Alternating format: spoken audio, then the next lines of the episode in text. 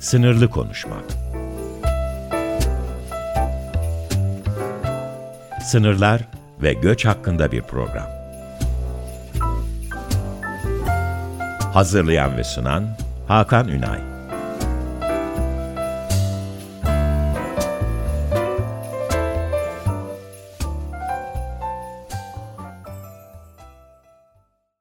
Değerli Açık Radyo dinleyicileri merhabalar. Sınırlı Konuşmak programıyla ben Hakan Ünay ve konuğum Rezvan Alagöz. Karşınızdayız. Ee, geçtiğimiz hafta e, bir Batı Balkan rotasından göçmenler ve sınırlar üzerine bir sohbet yapmıştık. Ee, bu sefer e, daha çok sınırın iki tarafından e, yola çıkacağız. Ve e, sınıra iki taraflı bakmanın bize avantajları neler? E, veya oradaki gözlemlerin gücü nedir? E, bunu göreceğiz. E, onun için de e, bu konuda özellikle Türkiye-Ermenistan sınırında e, çalışma yapan ve e, bunun üzerine çok değerli gözlemler olan Rezan Hocam'la beraberiz. Hocam hoş geldin öncelikle. Merhabalar, nasılsınız? Teşekkür ederim. Sizi sormalı. Siz de iyisiniz. Sağ olun, teşekkürler bizler de iyiyiz. E, çok teşekkür ederim öncelikle davetimi kabul ettiğiniz için. Ne E, demek? yani sınır araştırmacıları ülkemizde çok fazla yok. E, çok nadir sayıda e, çalışan var bu alanda. Ve bu konuda sen de hani gerçekten e, hep vurgu yapacağım buna. Tüm e, program boyunca iki taraflı bakmanın çok güzel örneğini ortaya koydum. Ama oraya geçmeden önce e, herkese sorduğum gibi sana da bir e, giriş sorum olacak. Sınır senin için ne ifade ediyor? Bunu çok merak ediyorum. Ya sınır benim için neyi ifade ediyor? Sınır aslında katılığı ifade ediyor. Katılaşmayı ifade ediyor. Kültürler arasındaki katılaşmayı ifade ediyor. Ha, bu biraz daha şeyden ortaya çıkan bir algı. Devlet sınırlarından ortaya çıkan bir algı açıkçası. Sınırlar çünkü kimlik yaratılmak için kullanılıyor. Yani ulusal kimliklerin ortaya çıkarılması için kullanılan alanlar oluyor. Bu bağlamda sınır hem farklılığın yaratıldığı hem de sınırda karşıla, kar- karşılaşıldığı an benzerliklerin farkına varıldığı alanlar olarak karşıma çıkıyor benim. Ee, bunu diyebilirim sınıra özelde. Ç- çok güzel söyledin. Yani burada biz genelde sınır alanının içinde olan e, araştırmacılar, insanlar veya sınır insanları en basitinden sınır e, hattında yaşayan, sınır bölgesinde yaşayan ve hangi ülkede olduğundan bağımsız şekilde sınırın bir tarafında yaşayan bir şekilde Evet. bu, bu benzerlik ve farklılık meselesini çok iyi tecrübe edilir. Genelde benzerlikler e, göz önündedir ve farklılık kısmı sınırdan uzaklaştıkça o farklılık e, algısı yaratılır. Ve belki bunun benzeri veya farklı yönlerini de sen ortaya koyabilirsin. Buradan ben de aslında doğrudan senin e, hem araştırmanı e, hem de bu, bu konudaki gözlemlerine geçmek istiyorum. Bir Türkiye-Ermenistan sınırı. Bugünkü mekanımız aslında. Evet. Ee, nasıl bir giriş yapmak istersin? Önce sana atayım. Şöyle diyeyim Sana ben, devam. ben e, ilgim aslında hani doktora yaptığım süreçte başladı sınırın kendisine. E, Ermenistan sınırı da özelde aslında yaşadığım yere çok yakın bir alan olmasından dolayı ben yani memleketim doğum yerim Iğdır olduğu için yani uzun yıllar boyunca gördüğüm bir alandı. Çünkü en uzun sınır Ermenistan'la vardı. E tabii günlük hayatta işte Azerilerle karşılaşıyorsun daha doğrusu Nahçıvan'dan gelen. Bu arada 1990'lardan sonra yine bunu belirteyim. Çünkü Sovyetler Birliği yıkılmadan önce hiç kimseyle karşılaştığım bir alan değil. Tabii o dönemler benim çocukluk dönemlerime denk geldiği için daha doğrusu çok küçüklük dönemlerime denk geldiği için onları hatırlamıyorum. Ben, ben biraz daha büyüdükten sonraki dönemi hatırlıyorum. E tam da o dönem ben İranlıları görüyorum. İşte şeyleri görüyorum, Azerbaycanlıları görüyorum ama Ermen Ermenistan tarafından hiç kimseyi görmüyorum. Tabii o dönemde benim sorunsalım olmadı hiçbir şekilde. Aklımda o kadar doğal bir şeydi ki o. Orada var ama gel- gelen kimse yok veya biz gitmiyoruz. Bu benim için bir sorunsal bile değildi. Tabii bulunduğun alandan dışarıya çıkıp okumaya başladığında, gezmeye başladığında, farklı kültürlerle iletişime geçmeye başladığında orası bir anda senin sorunsalın oluyor. Peki neden hiç fark etmemişim diyorsun. Yani benim de fark yani aa bir dakika buralarda birlikte yaşanmışlık var hani bu topraklarda bundan 100 yıl önce birlikte yaşamış insanlar ve kültürel paylaşım yapmış bunlar. Yani ki bilirsiniz kültür bu kadar hızlı değişebilen bir şey değil. Evet. Ortadan kalkan bir şey değil. Yaklaşık 5-6 nesil geçmesi gerekiyor ki kültürel bir değişim yaşansın.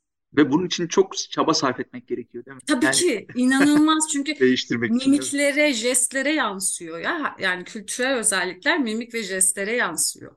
Bu mimik ve jestler de jenerasyonlardan birbirine geçiyor her şekilde. E, tabii hani merak, bendeki merak duygusu o sınıra doğru itti beni. Başlangıçta evet ben bu sınırı çalışıyorum dedim. Tabii sınırı çalışacağım dediğimde hocam da "Hı, öyle mi? Evet dedim. Gideceğim Ermenistan'da çalışacağım. Ama o ana dair de hiçbir şey geliştirmemiştim o ana kadar. Ne derler ona? Hiçbir argüman da geliştirmemiştim. Ne yapabilirim, ne yapabilirim? Böyle çeşitli burslara başvurdum falan. Sonunda bir burs çıktı ve ben Ermenistan'a gittim. Hı hı. E, tabii bu, bu gittiğim andan itibaren, daha doğrusu yola çıktığım andan itibaren sahama başlamış oldum. Yani çünkü hı. daha önce ben Ermenistan'a şöyle gidilebileceğini düşünüyordum. İlk merak ettiğim an. İşte ne yaparım? Gürcistan üzerinden şey yaparım, oradan geçerim Ermenistan'a diyordum. Fakat aslında Türkiye'den de direkt uçuş varmış. Bundan haberdar değildim ve haftanın dört günü varmış. Hı hı. Hani insan merak etmeyince de farkına varmıyor böyle şeylerin. E tabii gittim. E, çok cüzi bir miktar ödedim girerken içeriye. Hiçbir, hiçbir sorun da yaşamadım ve Ermenistan içerisinde de herhangi bir sorun yaşamadım. Ha, bu arada belirtmek istiyorum. Hrant Vakfı ile gitmiştim. Hı onların da e, Haklarını vermek lazım anlam gerekiyor. Yani. Evet evet çünkü Aynen çok öyle. büyük bir destek benim için orada sağ yapabilmek için. Hı hı. Tabii ne oldu? İşte ben köyleri belirledim. Daha doğrusu gittiğim an işte haritaları çıkardım önüme. Gitmeden önce çıkarmıştım ama e, doğal olarak gittiğin an değişim yaşanması gerektiğini öğreniyorsun işte çünkü kimler nerelerde yaşıyor, neresi nereye denk geliyor, nerelerde yapabilirsin çünkü bazı alanlar girilmez alanlar. E, o haritayı çıkardık. Sağ olsun oradaki işte şeyler antropologlar da yardımcı oldu bana. Hani nereye karşılık ne geliyor diye. Böylelikle böyle Iğdır'daki belli işte ilçelerin köylerine denk gelen Ermenistan'daki belli ilçeler ve köylerine baktım. Ta- tabii ki oraya gittikten sonra şeyi de fark ettim. Aslında işte Ermenistan'ın tamamı e, Türkiye'ye sınır. Yani şey de sınır, e, Yerevan'da sınır aslında, Erivan'da sınır. Evet, Çünkü evet. e, köyüyle Yerevan arasında yarım saatlik mesafe var. 40 dakikalık mesafe var. Yani hani şey gibi bizde bir ilin ilçesi gibi orada farklı bir ilin ilçesine denk geliyor. O kadar yakın mesafeler. Bu anlamda zaten gündelik hayatta çok yoğun görüyorsunuz. Yani Ermenistan'ın merkezinden Ağrı Dağı'nı izliyorsunuz. Misal hani her alanda görebiliyorsunuz. Bu anlamda bakınca aslında yoğun görünebilir bir alan olarak karşınıza çıkıyor. Tabii kültürel benzerlikler, farklılıklar noktasına geleceğim. Çok benzer. Yani konuşma şekli, jest ve mimikler, yani akıl verirken bile o kullanılan şeyler, el hareketleri, mimikler şey diyorsun. Evet, evet ama çok benzer. Çok benzer. Ben Ermenistan evet. değil değilsiniz aslında. Yani Ermenistan'da Tabii. şey olarak, kültür olarak değil mi? Tabii ki tabii ki çünkü ben genelde de şunu şu soruyu alıyordum. Korkmuyor musun? Yok korkmuyorum hani çünkü e, çünkü o senin için öteki yani doğal olarak bunu akademisyenler de soruyordu bana. Şimdi gideceksin ama korkmuyor musun? Yani yok korkmuyorum gideceğim hani Hı ne olacak ki? Çünkü tarihsel bir şey de var ya bize Evet. bir algı da var. Çünkü onlar düşman. Hani bizde de on- onlara da aynı algı var bu arada. Aynı şey. Onlar da geldiklerinde aynı şey. Korkmuyor musun? Çünkü onların da ya anlatıları var, bizim devlet de anlatılarımız devlet her yerde hani şey olarak söylüyorum bunu bir metafor olarak söylüyorum. Devlet her yerde aynı şeyi yapıyor ya zaten. Yani Tabii tabii. Ya, bu, bu ulus inşa süreci. kesinlikle. Ulusu inşa edebilmek için ne yapacaksın? Ötekilerini belirleyeceksin. Aynen. Ötekilerini belirlemediğin sürece ortak bir kimlik yaratamazsın. Yani hani bu. Westfalia 1648 yanlış hatırlamıyorsam Westfalia Anlaşması ile birlikte başlayan uluslaşma süreci Evet. tam da Birinci Dünya Savaşı son- sonucunda şey meyvelerini vermeye başlıyor. E tabii ki şey yapman gerekiyor. Yani e, ulus devlet olarak genelde ya etnisiteye bağlayacaksın ya dini bir varoluş üzerinden ilerleyeceksin. Dil birliğini sağlaman gerekiyor. E, bunları yapabilmen için tarihe ihtiyacın var. Yeni bir tarih yazımı olacak. Hı İşte hı. ezelden ebede anlayışı olması gerekiyor. E, bunların hepsi tüm ülkeler tarafından detaylı bir şekilde yaz yazılıyor. Çünkü var olan insanların hepsini kurumlar aracılığıyla var olan kimliğin içerisinde e, dahil etmen gerekiyor ki devam edebilesin. Sistem içerisinde yerini bulabilesin. Öyle bir Bu biraz daha uluslararası ilişkilere Evet, giriyor evet, herhalde değil mi? Aynen öyle. yani öyle bir bakış açısı var kurulurken bu devletlerin hepsi. Ee, ama tabii sonuçta insan yaşıyor orada. Yani tabii ki devletler kurar ama insanlar yaşar içerisinde. E, ben tabii sahaya başladığım an şey vardı. Bende de hmm, katı bir karşı algısı olacak gibi bir algı vardı bende. Her iki taraf için de söylüyorum. Ee, şey olacak hani biraz daha çok fazla geçmişe vurgu yapılacak büyük ihtimal diye girdim ben bu sahaya. Ama e, çok da öyle veyahut da benim kendim çok büyük e, tepkilerle karşılaşabilirim diye düşündüm böyle. Biraz ön yargı galiba. E tabii Yani bende o- de ön yargı. Aynen öyle, Tabii ki, aynen tabii ki, tabii ki. Yani şey çünkü hani orada pozitif de olsa, negatif de olsa bir ön yargı var bende de. Hı hı. E, şey gittim tabii hani böyle ilk çalışmalarda da tabii e, ben de Ermenice olmadığı için ben İngilizce konuşuyorum. Ermeni bir arkadaş var antropolog. O çevirilerimi yapıyordu. Hı hı. E, çevirmenler aracılığıyla şey yaptım. Azerbaycan'dan gelen Ermeniler de var tabii bu sahamda. E, Türkiye sahasında da Azeriler ve e, Kürtlerle görüşme yaptım. E, şey e, iki tarafta da aslında birbirine dair algılar var ama gündelik hayatta şöyle bir durum söz konusu. İki tarafta birbirinin işte e, Türkiye'deki köyler karşı tarafın çan sesini duyuyor. Hı hı. Ee, ve işte ne zamanlar çalacağını biliyorlar. Ee, şeyler de Ermenistan tarafındakiler de işte ezanı Ezan duyuyorlar. sesi. Ezan sesini duyuyorlar. Ee, aynı zamanda e, şey e, Ezidiler de Kürtçe biliyorlar biliyorsunuz. Kü- Kürtçe. Oraya da ayrı bir değineceğim zaten. Ee, Ezidiler de işte düğün seslerini duyuyor. Şey diyorlar hatta biz burada halay çekiyoruz falan. Hı hı. Tabii bir konstrak ya bir şey de var e, ne derler inşa da var orada. Yani mesela şey e, Ezidiler kendilerinin Kürt olarak tanımlanmasını istemiyorlar. Bu arada bu özelde görüştüğüm köyler için söylüyorum. Tamamı için söyleyemem bunu. Ermenistan'da bulunan Ezidilerin tamamı için söyleyemem. Ee, şeyden dolayı şey diyorlar biz Ezidiyiz evet benzer dilleri konuşuyoruz ama biz Kürt değiliz diye bir açıklamam var. Konuştuğumuz diller benzer diye. Tabii onların e, temel dayanak noktası da biz buraya gelirken kimse bize destek yani biz gönderildik algısı var. Hı hı. Yani şey işte Ermeniler Ermeniler bize sahip çıktı algısı var. Sahama dair daha başka ne diyebilirim? Çok şey diyebilirim. As aslında hemen yönlendireceğim ben seni Evet. orada. Benim için yani burada en azından vurguladığımız kısım ki e, senin dediklerine benzer şeyleri konuşuyoruz ve aslında çalışıyoruz. Yani sınırın içinde sınır araştırması olan Evet. herkesin çalıştığı gibi. Evet. Şimdi geçtiğimiz hafta bir, e, seminerde ben de benzer cümleleri kurdum. Yani e, sınır olmadan o köyler zaten birbiriyle alışveriş yapıyordu, kız alıp veriyordu. Evet. Hatta yani Suriye sınırından bahsediyorum tabii benim örneklemim veya gördüğüm, gözlemlediğim taraf, duyduğum taraf oraydı.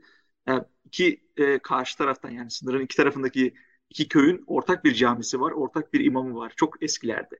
Yani böyle bir durumdan işte araya duvar e, dikilmesine kadar, e, inşa edilmesine kadar gelinen bir süreç var. Şimdi aynı oradan ben devam etmek istiyorum. Senin sahanla da alakalı.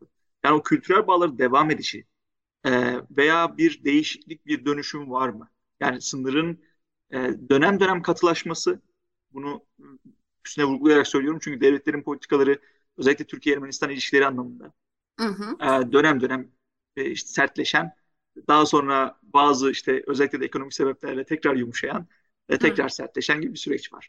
Bu, bu durum nasıl değiştirmiş? Yani sahadaki gözlemlerinden yola çıkarak böyle bir Ya şöyle bir şey, şimdi Ermenistan için e, iki net dönemden bahsedeceğim. Biri Sovyetler Birliği'ndeki Ermenistan, diğeri de şu an Ermenistan Cumhuriyeti üzerinden ilerleyeceğim. Sovyetler Birliği döneminde e, Sovyetler Birliği'nin kendisinin çok sert sınır önlemleri var. Özellikle Türkiye e, işte İkinci Dünya Savaşı'na yakın dönemde işte Av- Avrupa ya doğru yönelmesi biraz daha batıya doğru yönelmesi daha doğrusu biraz daha işte işte Stalin'in yeni kanunlar uygulamasına neden oluyor şey sınır bölgelerine. Özellikle sınır bölgelerinde yaşayan Azerilerin şeyini yapıyor. Başka alanlara gönderilmesine yardım ne- neden oluyor. Çünkü e, sınır alanlarında benzer kültürlerden insanların yaşamaması gerektiğine inanıyor. Hatta buna dair bir anım var. Ya anım dediğim sahadan çıkan bir şey. E, şey e, sınırın iki tarafında çalışan e, şey işte işçiler birbirlerine laf atıyorlar. Tabii Azeriler sınıfın, sınırın iki tarafındaki Azeriler Birisi diğerisine laf atıyor fakat şey bu şey Ermenistan sınırında çalışan Azeri cevap veremiyor çünkü hemen başında da bir asker var. Çünkü çalıştığı alanda iletişimi engelleyecek birinin olması gerekiyor. Evet. Daha sonra o asker biraz ilerledikten sonra şey bu taraftaki şey diyor bak gördün mü ne yapıyorsunuz siz hani köle gibi çalışıyorsunuz bakın biz ref, refah içerisinde yaşıyoruz falan. Böyle bir atışmaları var hani o sınır bölgesinde. Onlar da şey diyor hani bu da bizim gerçekliğimiz gibi bir şeyden bahsediyorlar. Tabii onlar da şey hani o sistem içerisinde devamlılığı sağlamaya çalışıyorlar. Hani öyle herhangi bir e, şey yok. Hani iletişim hali yok ama bu birbirlerini görme halleri var sadece. Hani o sınırın sınırda çalışan insanların birbirini görme halleri. İşte yine hala hazırda gerçi çan sesleri bugünkü kadar yoğun değil biliyorsunuz Sovyetler Birliği'nin temel politikası bu. Yani o sesler duyuluyor. Birbirlerinin seslerini duyabiliyorlar. Fakat sınır yıkıldıktan sonra şey başlıyor ilk başta. Ne derler? Kaçakçılık. Bu kaçakçılık aslında bu kültür yani yeniden bir tanışma ortamı getiriyor. Bundan önce öyle bir tanışma ortamı yok. Tabii resmi kanallarla var. Hiçbir zaman resmi kanallar kesilmiyor. Bu arada Aras suyunun her yıl işte dağıtımında bölüşümün için şey üzerinden ne derler ona köprü üzerinde oturup anlaşma yapıyor devletler. Hani ne kadar debi size gelecek ne kadarı bize gelecek diye. Fakat bunun dışında özellikle 90 sonrasında işte 1991'den sonra e, işte yıkımla birlikte tabii Sovyetler Birliği'nde bu kohozlar, sovhozlar yıkılıyor ve işte şey de oluyor. Buradaki hayvanlar işte yiyecekler yağmalanmaya başlıyor. Yani insanların ortak alanları bir, bir şekilde dağılıyor. Hı hı. E, bu, bu noktada da insanlar fakir, fakirleşmeye başlıyor. O dönem zaten şey de var. Depremden dolayı birçok alan yıkılmış hı. şeyde. E, Şipivak de, depremi Ermenistan'daki. Hı hı. E, doğal olarak bir alışveriş başlıyor. Buradakiler oradan hayvan almaya başlıyor. Böylelikle o sınırdan geçişler başlıyor. Tabii ilk karşılaşmada korkma var. Korku denen bir şey var. Çünkü ilk defa karşılaşıyorsun. Çünkü yıllarca işte hikayeler duymuşsun o alan hakkında. Yeni hikayeler de yaratılıyor. Çünkü yeni bir gerçeklik var. İşte Dağlık Karabağ olayı var. Ve bu Dağlık Karabağ olayıyla birlikte yeniden bir şekillenme oluyor.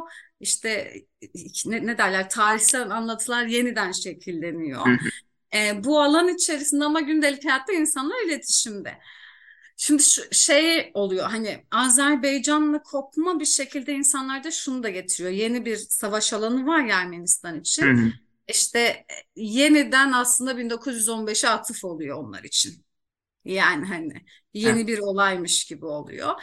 E böyle olunca şey Türkiye'de şey tarafında göründüğü için Azerbaycan kandaşlık olayı devreye girdiği için şey o korkular da yaşanmış. Çünkü bunlar üzerine konuşanlar çok oldu. Hı hı. E tabii gündelik ilişkiler şey dedi. Ya yaşlı bir kadınla konuşan bir şey dedi. İlk başta çok korkuyordum dedi. Yani hani gelecekler bizi öldürecekler. Hı hı. Bundan çok korktum çünkü bilmiyorum. Ama daha sonra işte o iletişim oldu. Daha sonra şey başladı. Onlar başka yollardan Türkiye'ye gelmeye başladılar. İşte bu teknolojik gelişmeyle birlikte insanların birbiriyle iletişimi yani karşı tarafla artık işte şu chat programları üzerinden evet.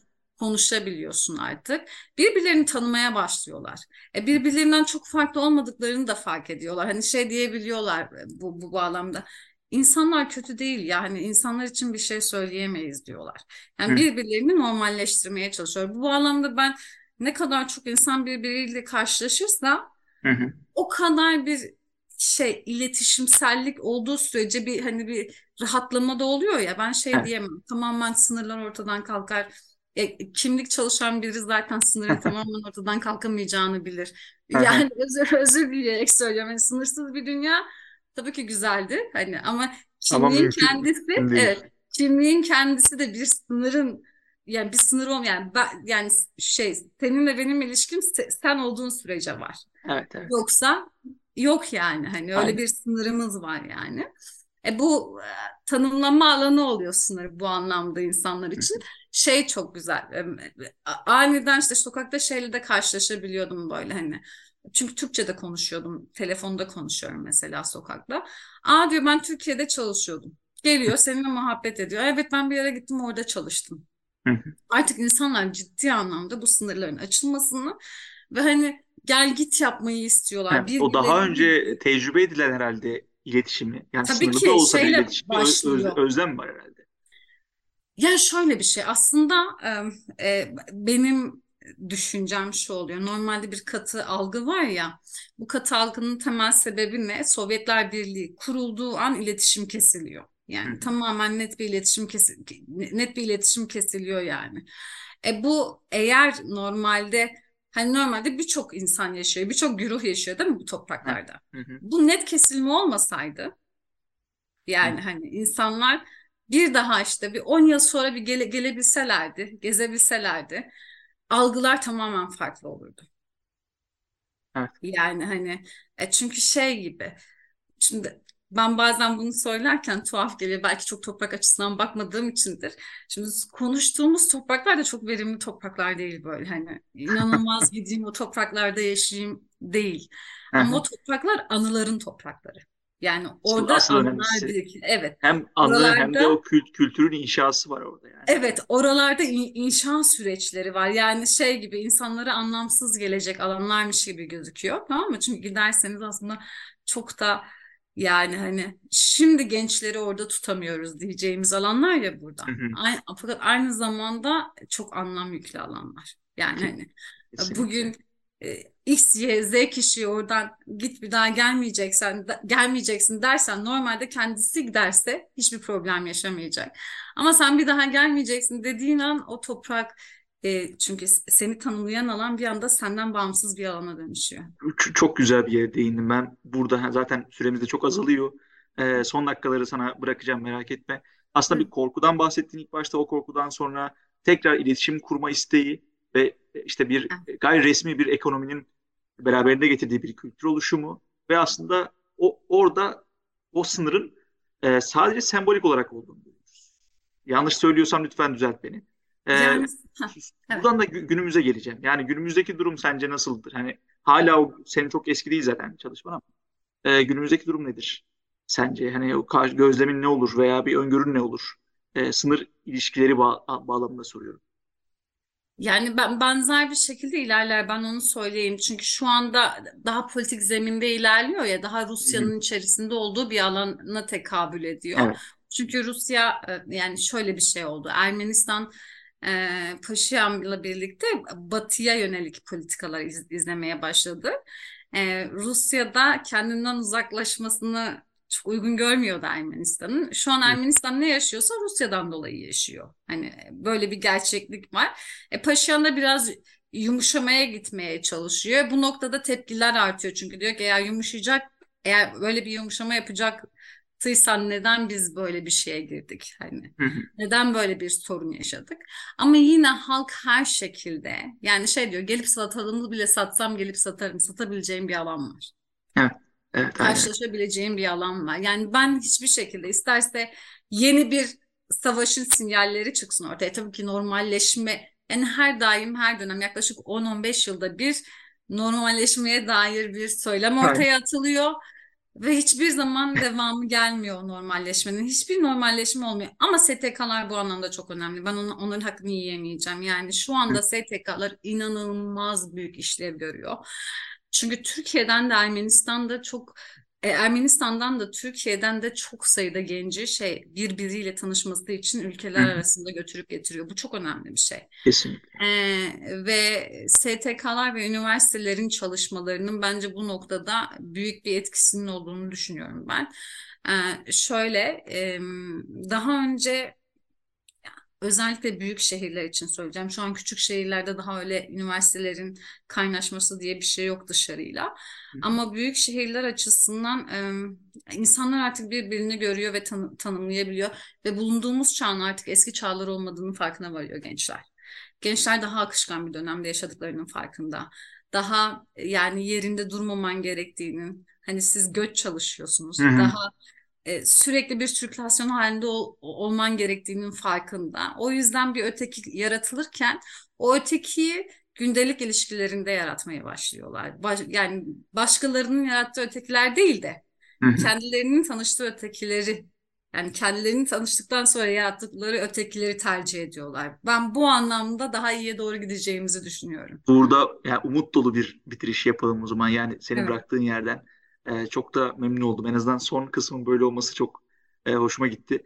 E, gerçekten de hani insanın olduğu her yerde o etkileşim, o kültür hafızası, e, mekan neresi olursa olsun o mekan üzerinde ne inşa edilirse edilsin Evet. o kültür hafızası ve birleşimi e, özellikle de arkanda çok büyük bir gerçekten miras varsa e, bu Evet. anlamda kültürel miras varsa devam edecek gibi görünüyor. Hocam çok teşekkür ederim katkıları için. Ne Çok? Ben güzel bir sohbetti. ederim. Çok keyifli bir sohbetti. Süremiz bittiği için böyle kesmek zorunda kalıyoruz ama e, belki başka bölümde devam ederiz bilmiyorum. Tamam. E, katkıların için çok teşekkürler. Değerli dinleyiciler e, dinlediğiniz için çok teşekkür ediyoruz. E, bir sonraki bölümde sınırın başka bir e, içerimini veya bir başka tarafını konuşmak üzere tekrar e, aynı saatte aynı günde görüşeceğiz. Hoşçakalın. Hoşça kalın.